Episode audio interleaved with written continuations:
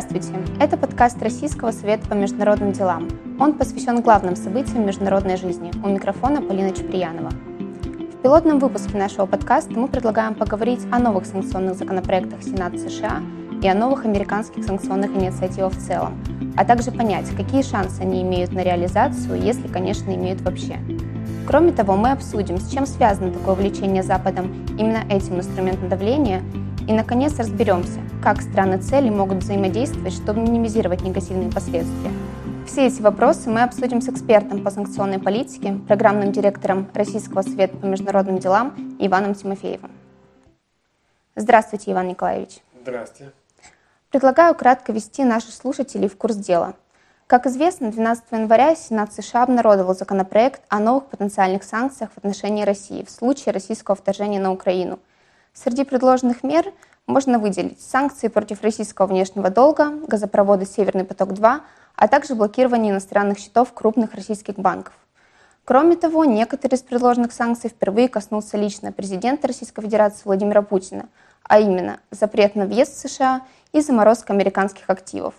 Всего несколько дней спустя американский сенатор Рубио предложил новый пакет санкций против России в случае эскалации ситуации вокруг Украины с еще более жесткими мерами. Все это происходит на фоне активной внешнеполитической дискуссии между Россией и США по поводу НАТО и его роли в современном мире, вызванной ультиматумом Путина. По материалам СМИ может показаться, что ситуация оставляет желать лучшего. Иван Николаевич, стоит ли ожидать реализации американских санкционных мер, или они так и останутся элементом торга в новой большой игре? Спасибо за вопрос. Давайте разбираться по порядку. Прежде всего, я бы не называл предложение России ультиматумом Путина. Такое клише есть э, в зарубежных СМИ, это правда. Но э, все-таки с формальной точки зрения речь не идет об ультиматуме. Все-таки ультиматум, строго говоря, подразумевает э, выполнение определенных требований в определенные сроки и также предполагает четкое последствие за невыполнение. В данном случае речь идет о предложениях, которые российская сторона выдвинула. Они для российской стороны важны. Российская сторона готова подкреплять их, э, в том числе и мерами сдерживания наших э, зарубежных партнеров, в частности США и НАТО. Э, но я бы очень осторожно использовал слово ультиматум. Речь идет действительно об очень серьезных вопросах безопасности, фундаментальных, принципиальных для нас вопросах.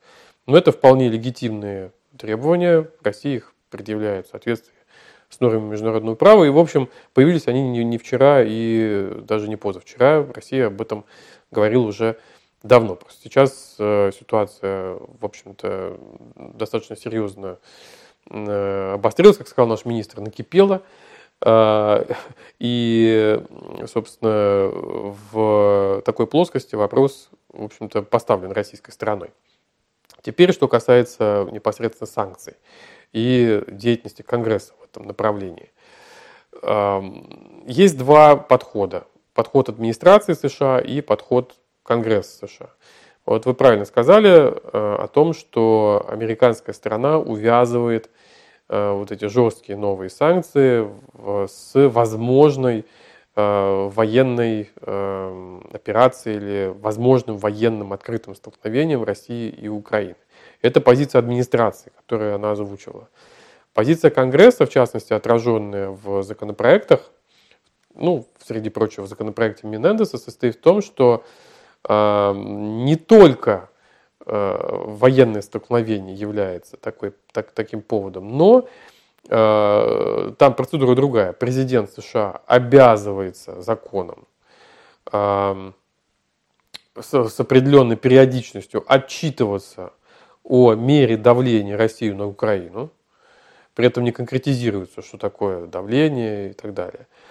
Э, и если оно выше, чем в декабре 2021 года, и имеет целью подрыв украинской государственности, тогда президент обязан использовать вот те жесткие санкции, о которых было э, сказано. Действительно, в законопроекте, э, в законопроектах даже присутствуют э, санкции в отношении российских высших должностных лиц, Но я не думаю, что это главная угроза для России. Ну, там нам грозят, что нашим что, ли, что российскому лидеру или ключевым министрам запретят доступ в США. Ну, я думаю, что для них это не принципиальный вопрос как и для, для других лидеров, против которых вводят такие санкции. Там важнее есть э, вещи, хотя это, конечно, политически чувствительный вопрос, это вопрос национального престижа, но это просто, что называется, э, такая с, с точки зрения ну, морали, если угодно, э, некрасивая ситуация получится, с точки зрения дипломатического этикета. А, но с точки зрения экономики там есть более опасные для нас предлагаются меры, в частности, это э, блокирование крупных российских банков. Некоторые возражают, что, что мол, российские банки и так уже под санкциями, но это здесь есть детали. Они под секторальными санкциями находятся, запрещено за, э, при предоставлении им заимствований, э, кредитования этих банков больше, чем на 14 дней, если брать американское законодательство. Предлагается вообще запретить с ними транзакции американским э, лицам. Ну и зачастую, в общем, международный бизнес, он внимательно отслеживает американское законодательство, и не только американцы будут эти требования соблюдать. То есть нам это серьезный ущерб несет. Там речь э, идет о санкциях в отношении э, российских добывающих компаний, в том числе нефтегаз, нефтегазового сектора. Это тоже может серьезный ущерб нанести. Там идет речь о запрете на покупку российских долговых обязательств, причем не только суверенных бондов, но и долговых обязательств госкомпаний. То есть помимо вот этих санкций в отношении должностных лиц, там есть много других неприятных для нас вещей, которые действительно чреваты серьезным э, ущербом. Э, но здесь важна, важна еще одна деталь. Это пока законопроекты. То есть это не позиция администрации, хотя администрация говорила, что да, если война, то мы вводим жесткие санкции. Позиция Конгресса, конечно же, вот законопроекты, которые предлагаются, в случае военного сценария, они будут приняты в том или ином виде. В том или ином виде они станут законом. А, но если войны не будет, а, то вероятность их прохождения значительно меньше все-таки. Значительно меньше. Мы внимательно изучаем э, опыт э, санкционный, в том числе и э, с точки зрения законодательства США. И вот по нашим данным, лишь небольшая часть законопроектов становится законами. Порядка 7% законодательных инициатив в итоге именно по санкциям, именно по санкциям вообще по всем странам мира, а, в отношении которых США планируют Конгресс, предлагает санкции, и по всем проблемам, включая права человека, распространение и другие, они становятся законами. Это очень немного. Поэтому э, не нужно игнорировать это, но и действительно мы видим, что рынки достаточно серьезно обеспокоены этими событиями но все-таки все без паники к ним относиться. Как вы считаете, а можно ли вообще констатировать, что санкции, о которых мы с вами сегодня говорим, это даже не совсем вопрос российско-американских отношений, сколько внутренний вопрос в Америке и конкретно вопрос отношений между демократами и республиканцами? Ну, действительно, у политики санкций США есть не только международное измерение, но и внутриполитическое. Э, вопросы внешней политики являются, с одной стороны, предметом сотрудничества законодательной и исполнительной власти, то есть по э, значительному числу вопросов, как показывают наши исследования Российского совета по международным делам, позиции Конгресса и администрации совпадают. И по целому ряду вопросов есть межпартийный консенсус.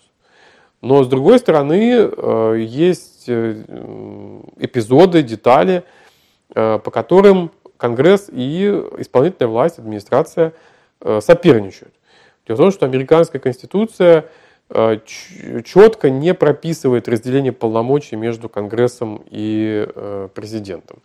То есть там остаются довольно широкие пространства для толкования основного закона. И вот тренд последних 50 лет – это попытки, начиная с 70-х годов, попытки Конгресса расширить свое влияние на внешнюю политику. И политика санкций – одна из сфер такой конкуренции. У президента, у администрации есть широкий набор полномочий для введения санкций. Но вместе с тем такими полномочиями, по большому счету, обладает и Конгресс. Он может это делать путем предложения законопроектов, их принятия в обеих палатах и, соответственно, ставить президента перед необходимостью э, их подписывать. Э, зачастую конфликтов между Конгрессом и президентом не происходит. Но, тем не менее, Конгресс э, старается заявить свою позицию. Иногда она более радикальна, чем позиция администрации. Иногда повестка Конгресса выходит за пределы той повестки, которую продвигает администрация и так далее.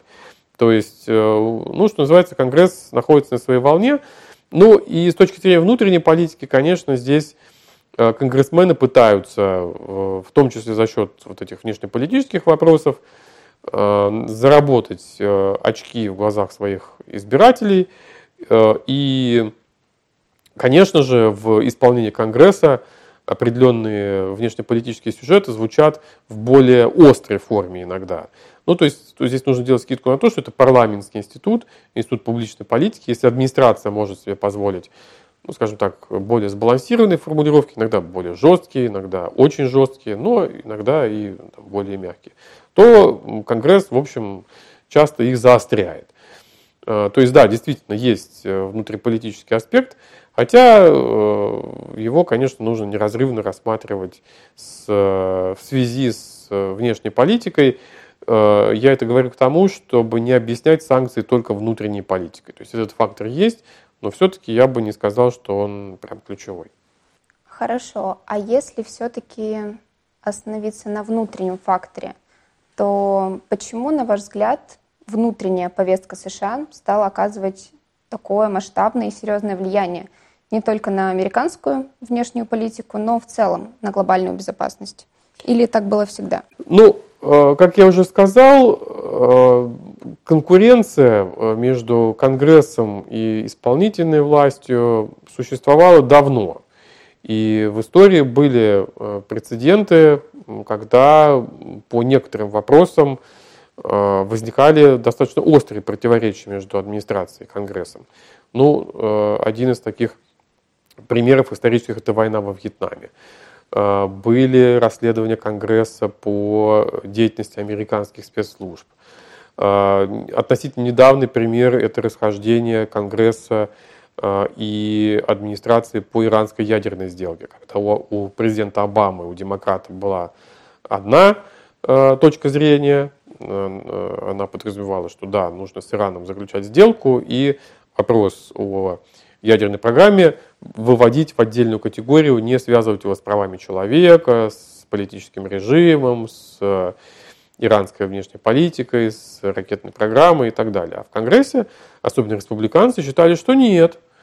Пока это рано. Э, нужно, чтобы иранцы э, и, и другие вопросы, и другие требования при, при, принимали.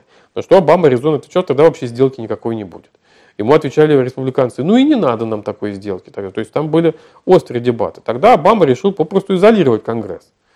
И э, он пошел на так называемое исполнительное соглашение э, с иранцами, то есть с американской стороны, это, оно, не имело э, форму международного договора. То есть Сенат его не одобрял.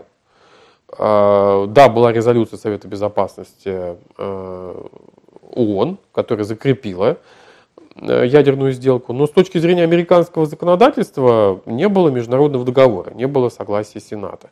Поэтому, когда Трамп пришел к власти, он э, с легкостью, э, ну, спустя определенное время, конечно, эту сделку отменил, потому что, в общем, ничто ему не мешало. И более того, законодательство, которое Конгресс принял одновременно со сделкой, оно обязывало президента каждые три месяца отчитываться об исполнении этой сделки. Оно Трампу помогло. То есть Трамп в очередные три месяца просто сказал, сделка не исполняется, мы из нее выходим. Вот, то есть, э, да, вот эти внутренние особенности, они в американской внешней политике есть, и они накладывают определенные ограничения, в том числе на использование санкций, то есть их очень легко ввести, но если они появляются в законодательстве, то есть проходят через Конгресс, то их очень сложно отменить. Это сковывает определенным образом американскую дипломатию, потому что им сложнее исполнительной власти торговаться со своими зарубежными контрагентами. Они не могут сказать, что вот вы сделаете то-то, а мы гарантированно отменим санкции. Гарантированно они не могут это сделать, если они уже зафиксированы в конгрессном законодательстве. Вот. Но все-таки я бы не сказал, что внутренняя политика сегодня э, прям радикально влияет. Да, вот в период президентства Трампа конечно, внутриполитические вопросы обострились, и они громче стали звучать, особенно по России в связи с так называемым предполагаемым вмешательством в выборы и так далее, связям предполагаемым Трампа с Россией и так далее и тому подобное. Мы все это хорошо помним. Но если мы внимательно посмотрим на э, деятельность администрации Трампа и на то, в какой степени она согласуется с подходами Конгресса, то по огромному количеству вопросов они совпадают они совпадают. Да, действительно, в, как, в какой-то степени Трамп э, выполнял законодательство формально, а, а в некоторых случаях Трамп его э, законодательство э, соответствующее перевыполнял. Пример. В, 2000, в 2019 году э, Конгресс э, одобрил закон э, ПИСа, Protecting European Energy Security Act, закона о защите европейской энергетической безопасности, который касался прежде всего Северного потока-2. А, так вот, Трамп перевыполнял его. Лично Трампу Северный поток не нравился. И закон, допустим, подразумевал запрет на предоставление морских судов для трубоукладки, а Госдеп еще и добавил туда э, запрет на модернизацию, запрет на финансирование модернизации таких судов и так далее. То есть Трамп, в общем, проявил здесь рвение. Или взять ту же КАЦУ. Э, закон э, о противодействии врагам Америки посредством санкций, э, собственно, были спекуляции о том, что Трамп его не подпишет, он его, не, он его а, подписал, и б, он его достаточно ну, скрупулезно, я бы сказал, исполнял. То есть этот закон исполнялся. Может быть, не в той мере, в какой хотелось бы некоторым более радикальным конгрессменам, но в исполнении был э, соответствующий исполнительный указ президента 13849, э, и были другие меры, то есть э, Трамп, сложа руки, не сидел. И не только по России, но и по ряду других направлений. Поэтому э, ну, СМИ иногда, э, что называется, хотят жареного, и у нас создается ощущение, что вот, да, там прямо пожар, и действительно, иногда американская внутренняя политика бывает весьма острой, но не нужно переоценивать ее влияние на внешнюю политику. У внешней политики своя, свои закономерности и своя логика. Да, возвращаясь к вашему тезису о СМИ. А, СМИ действительно очень часто раздувают проблему, и поэтому хочется спросить, отталкиваясь от вашего не только экспертного, но и практического опыта, как вы считаете, насколько информационные шумы, поднимаемые СМИ, влияют на принятие внешнеполитических решений внутри МИДа и Госдепа? И не могут ли медиа, уделяя столь пристальное внимание санкциям, о которых мы с вами только что говорили, стать причиной появления новых линий напряженности в отношениях между Москвой и Вашингтоном? Ну, конечно, СМИ э, не всегда играют положительную роль, хотя плюсов больше, чем минусов. Все-таки по крайней мере, деловые издания или издания с э, такой высокой профессиональной репутацией достаточно адекватно э, передают то, что происходит. Но, конечно, СМИ и СМИ э, зачастую они борются за аудиторию, и иногда, конечно, какие-то факты подают избыточно, избыточно остро, на мой взгляд. То есть мы, эксперты, аналитики, стараемся показать ситуацию ну, максимально реалистично и видим свою роль в том, чтобы паники не допустить. Э, СМИ профессиональные тоже стараются это сделать, но э, вот эта вот рыночная логика, борьба за аудиторию иногда приводит к ситуации, когда какие-то факты могут передергиваться, или, допустим, какой-то СМИ менее ответственное вбрасывает, допустим, какую-то спекуляцию, а другие могут э, его вирусным образом э, транслировать. Вот. Э, но все-таки я не думаю, что СМИ такое прям определяющее влияние оказывают именно на стратегию, они могут сыграть свою роль в каких-то критически важных тактических точках. Да? То есть какие-то там утечки, какие-то там скандальные вещи, обнародование каких-то вещей и прочее. Вот. Но, опять же, э, винить СМИ в том, что они э, публикуют какие-то инсайты или какие-то утечки, мы тоже не можем, это их работа, э, это их функция. Поэтому я бы все-таки, что называется, шел не от СМИ, а от конкретной ситуации, ее остроты, ее напряженности. И, в общем, санкции, конечно, нужно привязывать к продвижению конкретных внешнеполитических интересов и целей. Это главное все-таки и в нашем МИДе, и в Госдепе э, американском, и в зарубежных внешнеполитических ведомствах работают люди достаточно э, профессиональные и, главное, устойчивые к новостному потоку. Вот, э, там есть понимание своей повестки, и, конечно, за новостями следят, но я не думаю, что здесь именно новости и СМИ определяют поведение и деятельность государств на внешнеполитической арене. Да, я предлагаю немного отойти от э, американских санкций, а поговорить о санкциях в целом. До днях ЕС продлил санкции в отношении России, и хотя понятно, что это было рутинным решением, но все-таки хочется понять, почему из раза в раз Запад выбирает именно такой инструмент принуждения, и есть ли шанс наконец-то выйти из этого санкционного круговорота, конкретно для нашей страны. Вы правы в том отношении, что продление санкций Европейского Союза было рутинным. Ну, соответственно, такие продления происходят и в США. Э, ряд санкционных мер введен исполнительным указом президента в соответствии с законом об чрезвычайных экономических э, международных полномочиях президента. И согласно этому закону президент должен продлевать чрезвычайное положение, которое служит основанием для введения санкций каждый год. То есть в Америке тоже сейчас существует более 30 режимов таких положений, и они тоже их рутинным образом э, продлевают. Почему санкции так популярны и, э, что называется, заняли такое заметное место? Ну, это своего рода промежуточный вариант между применением силы, то есть войной, э, и дипломатией. Когда дипломатические внушения не приводят к изменениям, а война, в общем, избыточна или неприемлема, санкции становятся оптимальным вариантом. И существует довольно широкая такая палитра для их калибровки, то есть это могут быть чисто сигнальные санкции, они могут вводиться в отношении отдельных лиц и экономики, строго говоря, э, ущерба не наносить, но это будет более громкий сигнал, чем просто дипломатическое внушение там, по, по, по линии соответствующих ведомств и дипломатических представительств.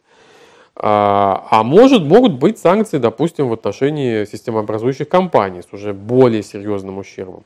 А могут быть просто ковровая бомбардировка экономическая, уже близкая, э, к, которая может стать, кстати, поводом и к войне, э, чего что надо вещи своими именами называть. И такие э, прецеденты в истории были одним из поводов вступления Японии в войну э, было американское эмбарго на поставки нефти в Японии. В Японии это восприняли просто как казус Белли и как четкое свидетельство того, что США идут к, к войне. Вот, то есть такие, такие случаи бывают. Э, поэтому вот э, сегодня, когда дипломатические внушения не работают, они тонут в шуме, да, Э, взаимных каких-то упреков э, и обид, а, а война в том виде, в котором она велась, там, допустим, в 20 веке, в 19 веке, тем более и так далее, э, глубже в историю, она неприемлема в силу того, что все-таки сейчас речь идет, ну, в нашем конкретном случае о ядерных державах, и даже если не применять ядерное оружие, все равно цена очень высокая. Ну, вот санкции позволяют принуждать или пытаться принудить э, страну-цель к исполнению тех или иных требований. Или, по крайней мере, читаться внутри, здесь мы возвращаемся к вашему вопросу о внутренних факторах, что что-то делается с э, проблемой, что не просто сидят сложа руки, не, не ловят мышей, что называется, в администрации или в правительстве, но вот что-то предпринимают. Вот. Но, конечно, есть большие вопросы, дебаты по эффективности санкций. Что поменять? Одна школа говорит, что это ущерб. В этом смысле любые санкции, конечно, вот те, которые используют а, большинство санкций, которые используются сегодня, они эффективны, потому что ущерб действительно наносят. Или эффективность с точки зрения смены курса политического стороны цели. Здесь уже более дискуссионный вопрос. А, вот был такой, такой, была такая книга интересная Дэна Дрезнера, американского следователя «Санкционный парадокс». Вот он обнаружил, что санкции в отношении союзников более эффективны, чем санкции в отношении противников, потому что когда вводят санкции, противники, наоборот, консолидируются, они становятся более упорными, более дисциплинированными, более озлобленными, кстати говоря. И в этом смысле курс свой не меняют. Или вот мы, например, развиваем здесь в РСМД концепцию эффективности с точки зрения поведения бизнеса. В какой степени санкции э, меняют поведение э, бизнеса и из стороны инициатора, и из других стран – плане работы с страной целью. Э, и да, вот мы выясняем, что меняют, и подчас очень серьезно. То есть государство может не поменять свой политический курс, а бизнес может легко поменять, уйти из страны, избегать с ней сделок и так далее. Когда мы выйдем из этого порочного круга, очень не скоро. Э, все-таки санкции – это производные от тех политических проблем, которые есть в наших отношениях. Эти проблемы мы решим тоже не скоро. Соответственно, и санкции тоже мы Э, с ними расстанемся не скоро. Вообще это, э, я бы не сказал, что э, самая древняя, хотел сказать, профессия, самый древний инструмент, да, но, но достаточно древний в внешней политике. Мы знаем и в истории античности применение таких вот про, про санкции, да, про, про бабушек и про дедушек, про дедушек современных санкций. Ну и в, в истории нового времени тоже Э, их было очень много и в 20 веке, и в 19, и в 18 и так далее. То есть это не, не новое э, что-то во внешней политике, и, в общем, не, не скоро это уйдет. Угу. А как вы сказали, есть санкции сигнальные, есть уже более серьезные. А как вы считаете, какие санкции со стороны США или, может быть, ЕС или другого государства стали бы последней точкой для России или просто бы принесли большой ущерб? Ну, в литературе современно существует классификация функций санкций. Вот одна из функций сигнальная, signaling так называемая, и две другие это принуждение, э, то есть coercion, да, если английский язык брать, и э, ограничение потенциала, constraining, то есть недопущение попадания в странную цель каких-то критически важных технологий. Э, поэтому вот те санкции, которые в отношении России применяются, они все три э, цели пытаются все три функции э, пытаются выполнять.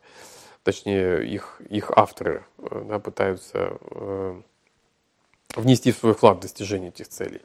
Что может стать последней точкой? Ну, я думаю, что последней точкой может стать радикальные какие-то меры, которые принесут масштабный ущерб российской экономике и российским гражданам.